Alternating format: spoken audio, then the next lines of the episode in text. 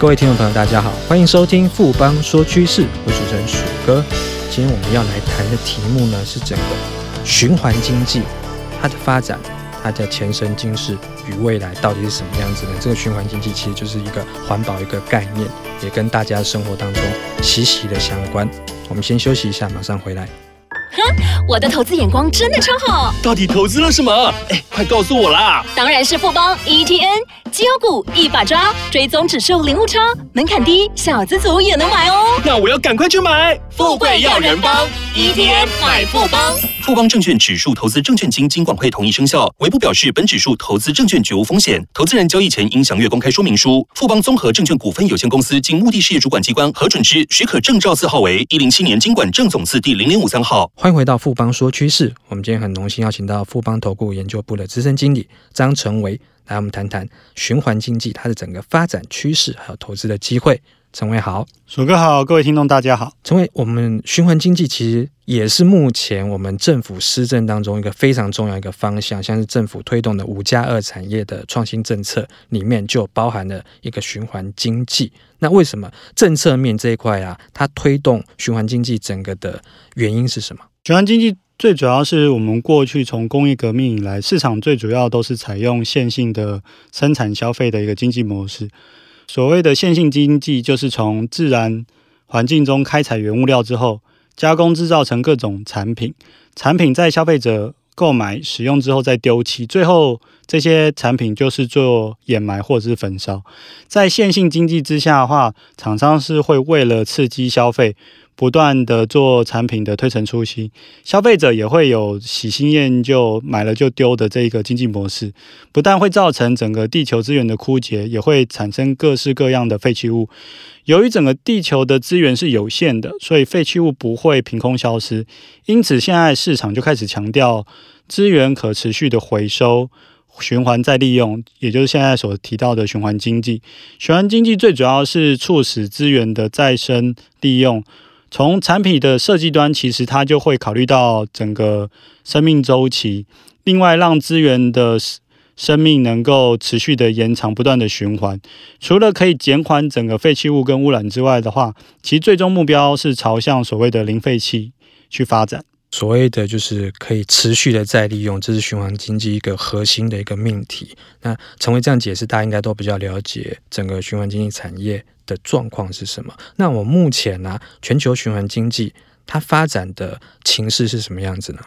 整个循环经济最主要包含了产品的设计、产品的生产、产品的废弃回收。与再利用等阶段，因此循环经济的推动的话，需要从整个产品的设计端就已经开始。在设计的时候，其实就会朝向如何让这个产品能够更耐久、易修复，然后可以回收来进行。目前全球的前两百五十大的企业，基本上已经有百分之九十二的厂商都在推动所谓的循环经济的发展，例如国际大厂。Apple、Nike 跟 Dell 都有宣示，未来其实会希望他们的产品能够朝向百分之百能够回收再利用的材料，或是达到所谓的零废弃的目标。这样子，随着品牌大厂的宣示，或是采用回收的材料，就会让这一些它的供应链包含了零组件、原料、材料或是能源的使用的这些产业产生变革。另外，在政府政策的部分的话，欧盟其实，在二零一八年有推出所谓的循环经济方案，其实宣示了欧盟希望能够在二零二五年，它的塑料废弃物有百分之五十是可以循环再利用的。另外，在二零三零年的话，希望能够提高到百分之五十五。另外，整个的欧盟的会员国，其实它在二零三零年是有义务要将整个资源回收的利用率达到百分之六十。根据调查，其实在二零一七年，全球的废弃物回收市场的产值是有两百，是有两千六百四十九亿的，预估在二零二四年有机会达到三千七百六十八亿，整个复合成长率有机会达到六趴。听成维这样解释呢，大家大概了解整个全球大厂还有整个循环经济的一个发展的趋势。那我们也会相当关心说，台湾目前在循环经济它的发展的状况是什么样子呢？由于台湾是一个海岛，所以其实台湾所生产的这些物品的原物料有七成都是来自于进口，其中进口比重最高的是金属，有百分之百都是来自于进口。化石燃料的部分大概有百分之九十九点八，另外生物质原料的部分则是有百分之六十六，非金属原料的话则是有百分之三十三。政府希望透过循环经济的推动，能够从物质的生产、消费、废弃、再生的各个阶段，能够推动整个原物料的永续循环，将整个废弃物转换成再生资源，以替代跟降低自然资源的开采，并且提高。我们的国产的原物料的生产比重，希望能达到所谓的循环零废弃的一个目标。目前政府已经透过五个工作项目来提升、促进整个循环经济的发展，包含了持续的加强分类回收、有机物转换成生殖能、无机物资源转化成再生的力量。另外的话，就是整个电器废弃物回收平台的一个建立，以及推动整个塑胶的永续循环。来提升整个的一个循环经济的效果。整体效果来看的话，其实政府已经预定了，希望在二零二零年提高整个企业以及市场对于再生料的一个使用意愿。另外，在二零三零年的话，会强制规定企业必须要使用一定比例的再生料。另外，在二零二五，在二零五零年的话，希望达到物质全循环的零废弃的目标。我们延续这个问题哈，就是。目前国内相关的市场发展，我们知道是有两大块体系。那目前各自的发展状况是什么样子？呃，目前整个的一个循环经济的资源回收体系的话，最主要分成两个部分。第一个是属于民间回收业者，它最主要是因为有经济的诱因，做一个自行呃回收的部分。另外一个是我们地方的一个清洁队。在台湾的一个一般垃圾的回收比例，包含了巨大的垃圾啊、资源垃圾以及厨余的话，会从两千零七年的百分之三十七趴提升到二零一六年的五十八趴。基本上，这个呃比重其实已经非常大。相较于呃德国或奥地利来看的话，我们现在排名世界第三。政府其实预定了在二零二二年的话，会进一步提升整个。垃圾回收的比率到六十一 percent。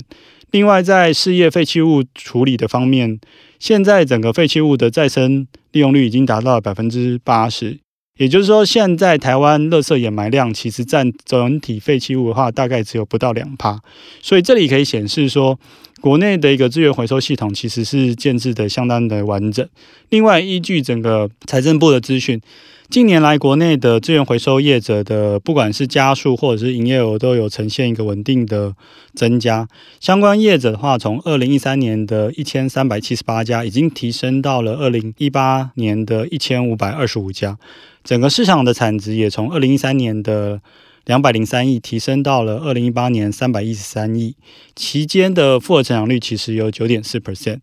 也就是随着整个国内外政府的要求，以及国际品牌厂商或者是大型企业的支持，我们预估整个国内的循环经济市场也有机会做一个蓬勃发展。看来整个循环经济的整个市场商机是相当的庞大。台湾这个部分啊，有哪些值得留意的厂商呢？在政府对于整个循环经济政策的一个奖励措施下，其实国内厂商也有从物质生产。消费、废弃及再生的各个阶段有提出相关的解决方案，例如台积电持续的与其他厂商合作电子废弃物的再生利用跟处理。台积电其实更有定定，在二零二零年整个厂内的废弃物再生比例会提升到百分之六十。另外，国内循环经济相关的厂商的话，在生产端的话有中联资将整个中钢的炉渣精炼成目前的建材或者是道路材这样子。另外，在新材的这家公司，基本上它是有利用整个废弃的咖啡渣制作成所谓的咖啡沙。另外，在公司远东新，它有回收 PET 再制成所谓的聚酯沙，可以提供包含了 Nike、艾迪达他们的运动衣做一个使用。另外，在整个一个废弃物再生的一个部分，目前台湾最主要还是以电子废弃物的回收为主。目前的厂商有嘉龙以及金义鼎这两家公司，最主要是从事所谓的电子废弃物的处理以及贵金属的一个精炼的业务。最后，我们从循环经济的一个废弃物处理厂，也就是说，它已经没有办法回收，它必须要把它处理掉。目前的话，在昆顶是目前台湾最大的一个废弃物处理跟资源回收的公司。另外，它也有在经营所谓的焚化炉的部分。另外，公司日有它也有从事所谓的医疗废弃物跟事业废弃物的一个处理。近期也有进军所谓的中国市场。另外，厂商在绿能再生这家公司最主要的话，则是国内主要是处理所谓的电子电器回收的部分。另外，在可宁卫这家公司的话，其实它最主要是处理所谓的危害固体废弃物的掩埋场。目前已经有投入所谓的废弃物的焚化等领域，所以我们也看到，其实台湾在整个的一个循环经济已经有蛮多的厂商已经在布局，或者是已经在从事相关的行业。